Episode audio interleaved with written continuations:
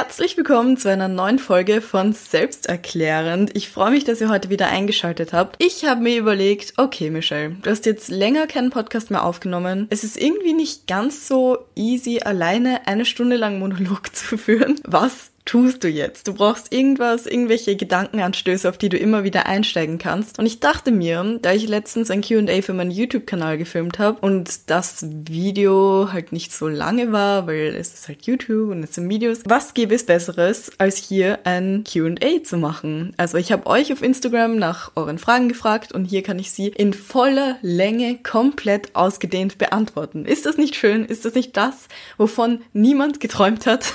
also ich würde sagen, ich fange einfach mal mit ein paar Fragen an. Schau mal einfach, wie es laufen wird. Die erste Frage ist schon mal extrem deep. Und zwar, was würdest du Leuten mit einer kaputten Familie raten, Schrägstrich sagen, wenn das Sinn macht? Also, kaputten Familie, das ist halt natürlich sehr breit gefächert. Ich ähm, kann mich sehr damit identifizieren. Leider. Das wünsche ich eigentlich niemanden, weil ich auch kein gutes Familienverhältnis habe. Also vor allem zu der einen Seite, zu meinem Vater überhaupt nicht. Ich muss auch sagen, dass mich das sehr geprägt hat im positiven und negativen Sinne auf jeden Fall und mein Leben auch sehr beeinflusst hat. Es kommt halt drauf an, weißt du, es kommt drauf an, wie fasst du den Begriff kaputt auf? Ist es so eine Art von, es ist kaputt, aber du willst dran festhalten, du willst dran arbeiten? Man könnte eventuell die ganze Familiendynamik noch retten oder aufrechterhalten? Oder ist es wirklich so ein kaputt, dass es eine toxische Beziehung ist und du dann im Endeffekt leidest? Also so war das bei mir. Ich kann euch ja mal ein bisschen was erzählen, ohne zu viel wegzugeben. Also bei mir war es so, das habe ich jetzt eh schon ab und zu fallen lassen, dass ich keinen Kontakt mehr zu meinem Vater habe. Das ist was, was denke ich nicht wirklich normal ist. Es kommt nicht so oft vor. Ich muss ehrlich sagen, diese Beziehung war sehr, sehr toxisch und äh, meine Eltern haben sich getrennt, da war ich sechs Jahre alt. Ich gebe mir jetzt klar,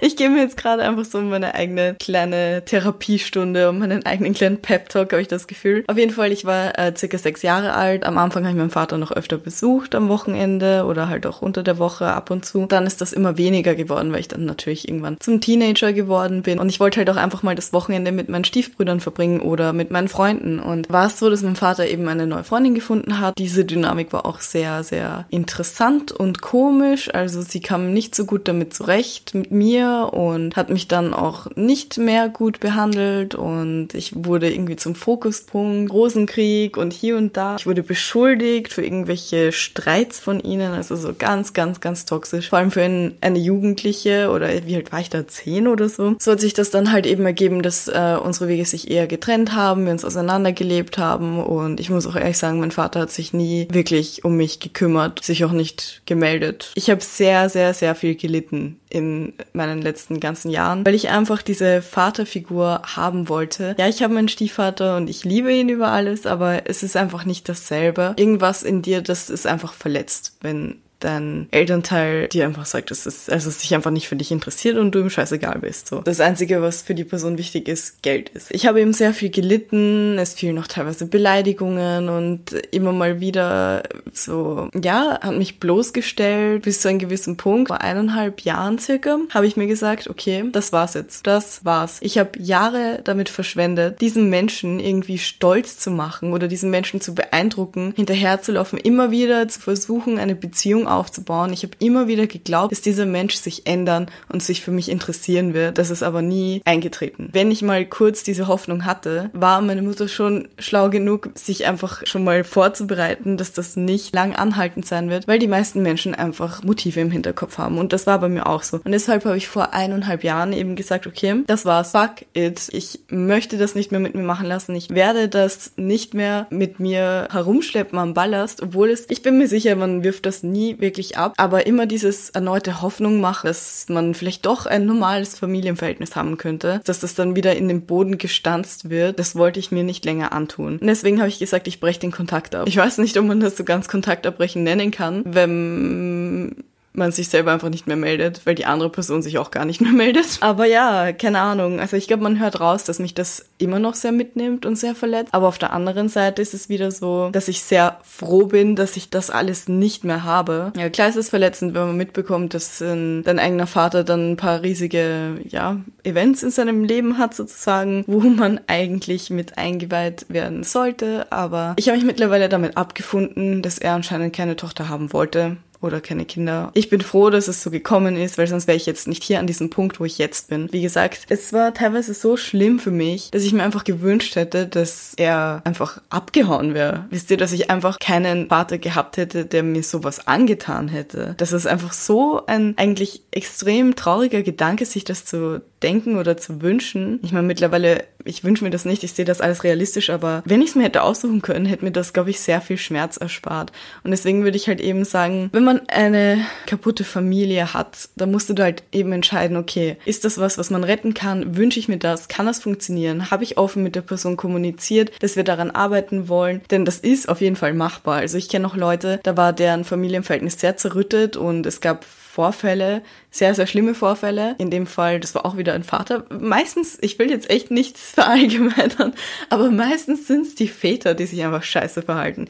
Ich weiß nicht, woran das liegt. Vielleicht daran, dass wir Frauen ein Kind aus unserem Uterus gepresst haben und es neun Monate lang in uns hatten. Vielleicht daran liegt diese Grenze nicht so niedrig, irgendwie sein Kind scheiße zu behandeln. Genau, bei dieser Person war es eben auch so, dass der Vater dann wirklich erkannt hat, was er für Fehler gemacht hat und er hat an sich gearbeitet. Er hat was dafür getan, wieder in das Leben von seinem Sohn zurückzutreten und jetzt verstehen sie sich gut. Also es gibt auf jeden Fall auch solche Fälle, nur du musst für dich wirklich abwiegen, positiv, negativ, was hat diese Person für einen Einfluss auf mein Leben. Die nächste Frage ist, könntest du hier und jetzt alle deine Accounts löschen und ohne Social Media leben? Ich denke mal halt irgendwie so, was ist das für eine Frage zu einem Teil? An diesem Punkt jetzt bin ich viel zu sehr drinnen. Also Social Media ist mein Job. Ich habe auch noch andere, also ich bewege mich gerade noch in andere Berufe Berufsfelder. Zum Beispiel baue ich gerade meine eigene Marke auf oder auch die Videografie. Social Media ist so mein größtes Standbein und das ist einfach mein Job, mein Herz, meine Leidenschaft, mein kleines Baby, was ich großgezogen habe. Könnte schon leben, klar. Ich werde jetzt nicht auf der Stelle verrecken, aber ich möchte nicht. Wieso sollte ich das tun? Aber wenn die Frage darauf bezogen ist, ob ich mir das vorstellen könnte, ohne Social Media zu leben, also formulieren wir es mal so. Als ich meinen Kanal gestartet habe, war ich 14 oder 15 Jahre alt. Das ist jetzt schon circa fünf Jahre her. Der, ich habe eben Just for Fun angefangen. Einfach aus der Liebe zur Kreativität und Videos gestalten und ich wollte Leute erreichen da draußen und das ist mir gelungen, zum Glück. Ich wusste aber nicht, dass das überhaupt eine Branche werden wird, was hier passiert und dass das alles sich zu einem Art Business entwickelt. Das hätte niemand ahnen können. Also es gibt sehr viele YouTuber, die jetzt auch sagen, boah, ich hätte nicht gedacht, dass ich das jetzt immer noch machen würde. Also dass das so lange anhält. Genauso geht's mir auch. Also ich wurde eigentlich sozusagen in diese ganze Branche reingeworfen, so ins kalte Wasser geschubst. Mittlerweile bin ich da tief drin. Ich find's toll. Ich bin sehr, sehr dankbar dafür ich muss ehrlich sagen, hätte ich das kommen sehen und auch wirklich so die ganze, diese ganzen Informationen schon vorzeitig aufsaugen können, hätte ich es wahrscheinlich nicht gemacht und mich dagegen entschieden. Weil es ist schon mental ein sehr, sehr großer Stress und Druck ist auch dabei. Also ich kann es wirklich nicht sagen. Ich denke nur halt öfters, dass das Leben irgendwie viel angenehmer wäre und man viel leichter im Moment leben könnte, wenn man einfach gar kein Social Media hätte. Also ich glaube, wenn ich, wenn das nicht mein Job wäre, könnte ich mir sogar vorstellen, dass ich äh, alles löschen würde. Also dass ich wirklich wirklich nichts hätte, auch nicht so ein Instagram-Account. Weil ich merke halt einfach auch in meinem Umfeld, Freunde, Freundinnen, whatever, die das nicht beruflich machen, halt eben einen ganz normalen Account führen, wie ihr zum Beispiel auch, dass die da auch sehr viel reinstecken und sich denken, okay, was kann ich posten, was kommt gut an, wann wird das geliked, das haben nur so und so viele Leute geliked und so. Fast so, als wäre das ihr Job. Das ist ungesund. es ist noch ungesünder, wenn ich das so betreibe wie hier, wenn meine Existenz davon abhängig ist. Aber wenn man eigentlich, ich weiß nicht, das Thema Social Media, das habe ich ja schon in einer anderen Folge aufgegriffen. Auch da habe ich eben erzählt, dass es für mich irgendwie, ja, ich finde es toll, dass es das gibt. Ich finde es toll, dass Leute ihre Meinung teilen können, Leute anderen Mut machen und Ratschläge geben können. Aber es nimmt doch sehr viel Platz in eurem Kopf ein und es nimmt euch auch sehr viel Zeit. Ich meine, ich habe ja meine ein-Stunden-Notification eingestellt auf Instagram. Immer wenn die erscheint, dann denke ich mir so, damn, eine Stunde schon. Obwohl, manchmal bin ich auch überrascht, da denke ich mir so, oha, erst eine Stunde, wenn es so am Ende des Tages ist. Also das war auf jeden Fall ein echt guter Schritt, dass ich das damals eingestellt habe. Damals vor einem Monat. Das ist das Thema Social Media. Ich kenne wenige Leute, die das halt gar nicht nutzen und ich muss ehrlich sagen, die wirken, ich will jetzt nicht unbedingt sagen glücklicher, aber sie wirken einfach mehr mit sich im Reinen. Und das liegt auch einfach daran, dass wir so viel Werbung auch unterbewusst wahrnehmen und uns sehr oft diese Nachricht vermittelt wird, dass wir nicht gut genug sind, dass wir das und das brauchen. Also einfach dieser ganze Konsumdrang. Weil mittlerweile ist Social Media einfach nur noch ein Marketing-Tool für viele Menschen, für Firmen auf jeden Fall. Darüber habe ich mir auch in letzter Zeit ein paar Gedanken gemacht, muss ich ehrlich sagen. Ich versuche halt wirklich so auf die Fragen gut einzugehen, so dass es angenehm ist, aber nicht das Ganze zu langwierig zu ziehen. Wie schaffst du es, dich nach unproduktiven Phasen aufzuraffen? Boah, das ist so eine schwierige Frage, weil ich muss ehrlich sagen, ich gehe mir dann meistens in meinen Kopf den Pep Talk, ich suche mir irgendwie Motivation, ich versuche mir visuell vorzustellen, was ich erreichen möchte und diese diese, diese Phasen, die hat jeder. Also sei beruhigt, die hat jeder. Auch der absolut produktivste Mensch ist mal faul oder hat keinen Bock, irgendwas zu machen. Das Schlüsselwort ist einfach anfangen. Ich weiß, es ist schwer, aber auch so diese kleinen. Ich habe eh mit ähm, Jette eine Folge über Produktivität und Motivation gedreht. Die kannst du dir gerne anhören. Aber der Schlüssel sind halt zum Beispiel für mich, dass ich dann einfach kleine Sachen, kleine Tasks abarbeite und mir aufschreibe und das abhake und dann sehe ich, dass ich schon viel mehr gemacht habe. Und diese kleinen Erfolge, damit trickst du dein Gehirn auch ein bisschen aus, machen deinem Gehirn weiß, dass du eben schon was geschafft hast, stoßen ein bisschen Glücksgefühle aus und das so treibt dich das dann durch den Tag. Wirst du jemals wieder studieren oder eine Ausbildung machen, um etwas auf dem Papier zu haben? Das ist eine gute Frage. Ladies and Gentlemen, ich kann es nicht sagen. Ich muss sagen, in, ähm, nee, in naher Zukunft habe ich es jetzt nicht geplant zu studieren. Weiß auch gar nicht, ob ich das wirklich machen möchte. Also ich finde, ein Studium ist cool. Ich finde es toll, neue Sachen zu lernen. Es pusht einen definitiv aus seiner Komfortzone raus. Man muss sich mit Dingen auseinandersetzen, die man vielleicht nicht machen möchte, die man vielleicht auch gar nicht braucht. Ich bin mir eigentlich an diesem Punkt ziemlich sicher, dass ich das, was ich machen möchte, dass ich dafür kein Studium brauche und dass ich auch so selbstständig meine Karriere aufbauen kann. Also habe ich ja eigentlich schon und es tun sich mir gerade einfach immer mehr weitere Wege und Türen auf. Wenn du an diesem Punkt bist, wo du dann schon so eine gewisse Reputation hast, egal in welchem Bereich, dann reicht das eigentlich aus, um, keine Ahnung, ein neues Projekt zu starten, mit einer Firma zusammenzuarbeiten, irgendwelche Ideen und Konzepte zu pitchen. Also vor allem im kreativen Bereich finde ich persönlich, dass etwas auf dem Papier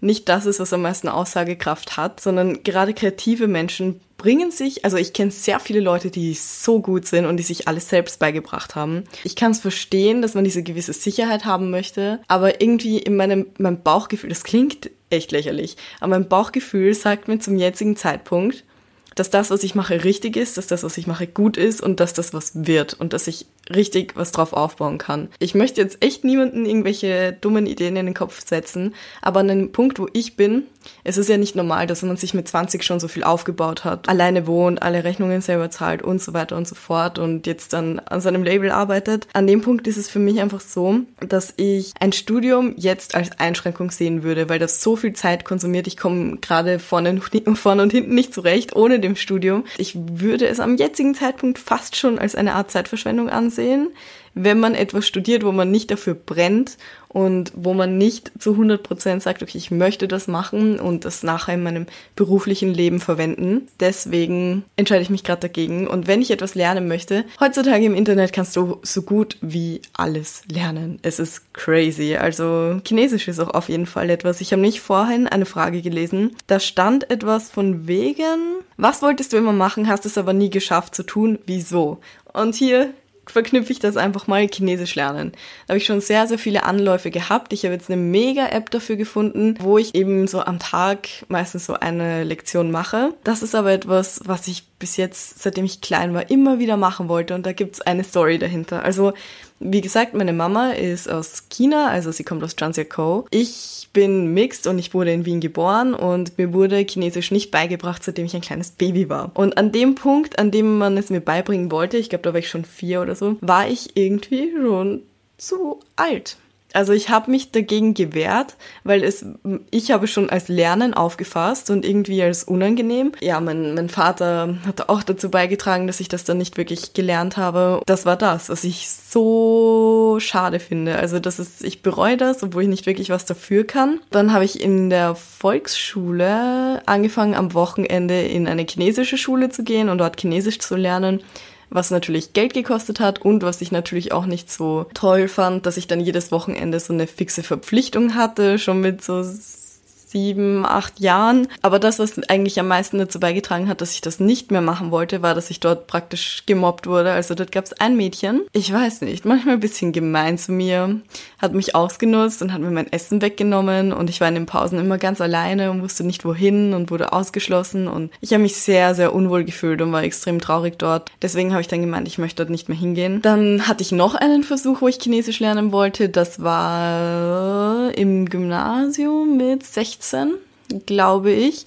Und zwar habe ich dort eben versucht, mit einer Freundin, da bin ich immer nach Floridsdorf, nach Wien gefahren, um einen Kurs zu machen. Den haben wir auch gemacht. Das war halt auch mega anstrengend, weil wir lang gefahren sind und dann bin ich dort immer wieder müde geworden.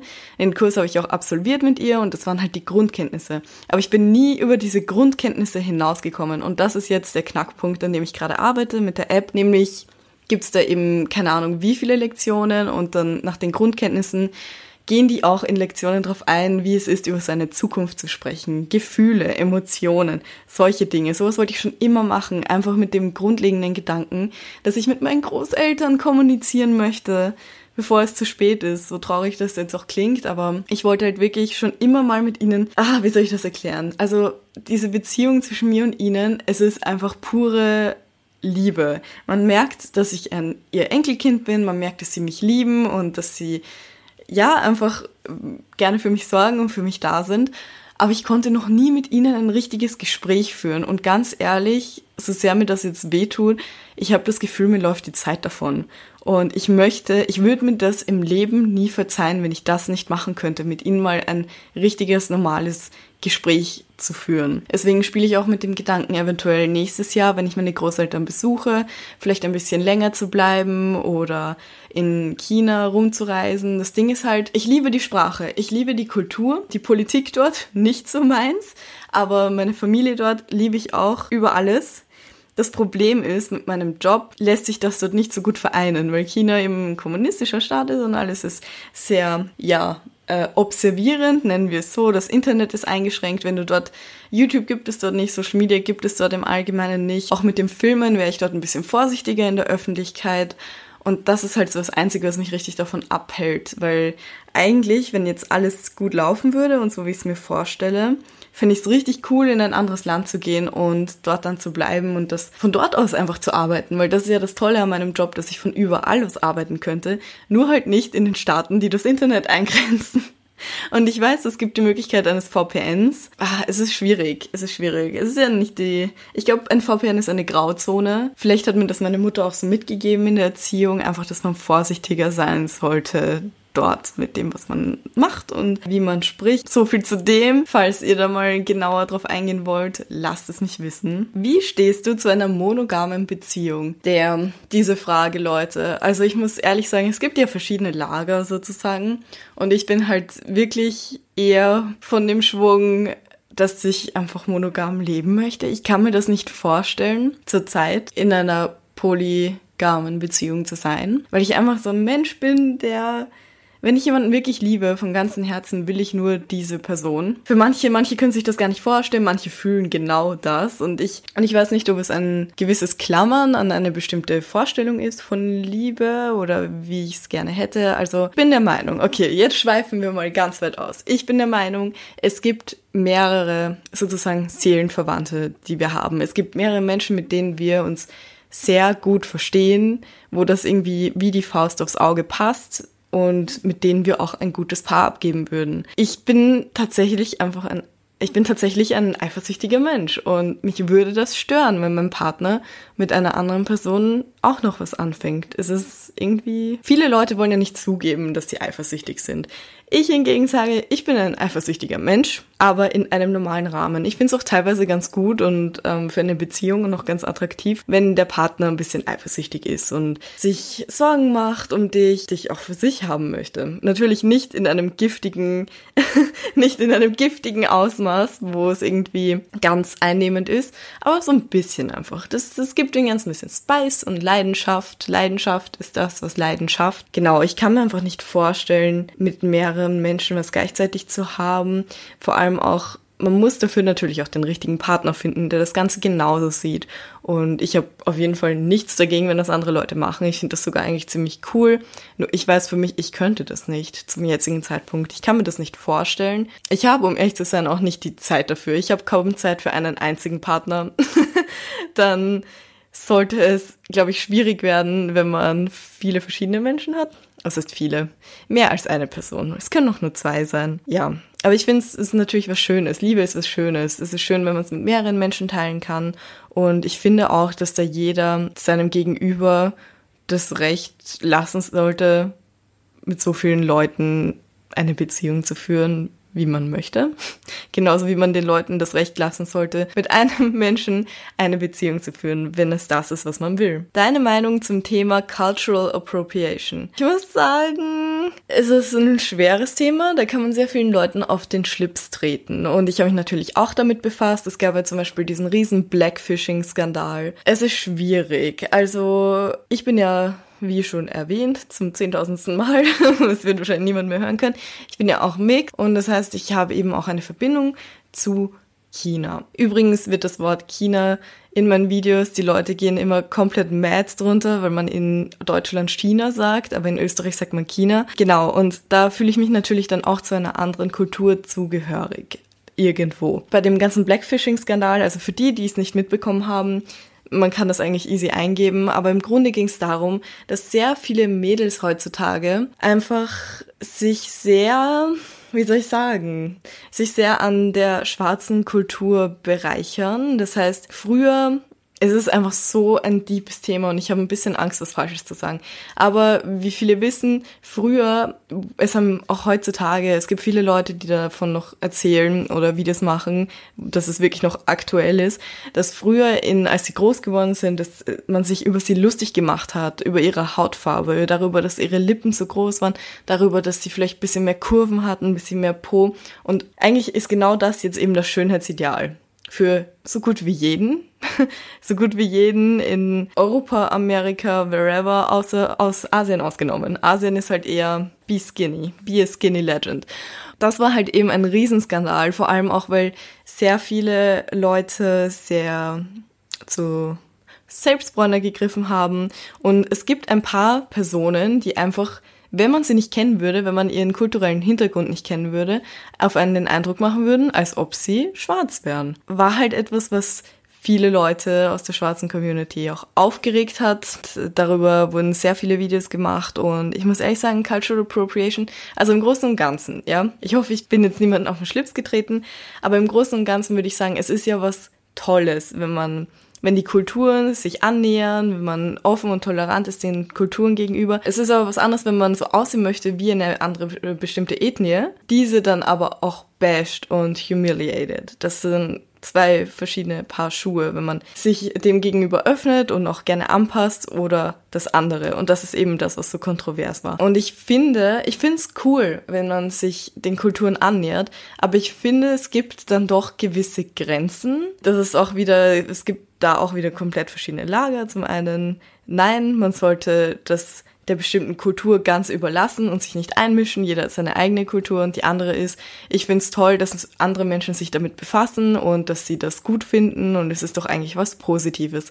Und da gab es zum Beispiel diesen einen Post von einer Amerikanerin, die zu ihrem Prom ein typisch traditionell chinesisches Seidenkleid anhatte. Sie hatte, glaube ich, auch eben so eine Frisur und sie hatte ein fucking Group Picture mit ihren Freunden, wo sie, wisst ihr, wo sie ihre Hände zusammengelegt und sich sozusagen so verbeugt haben.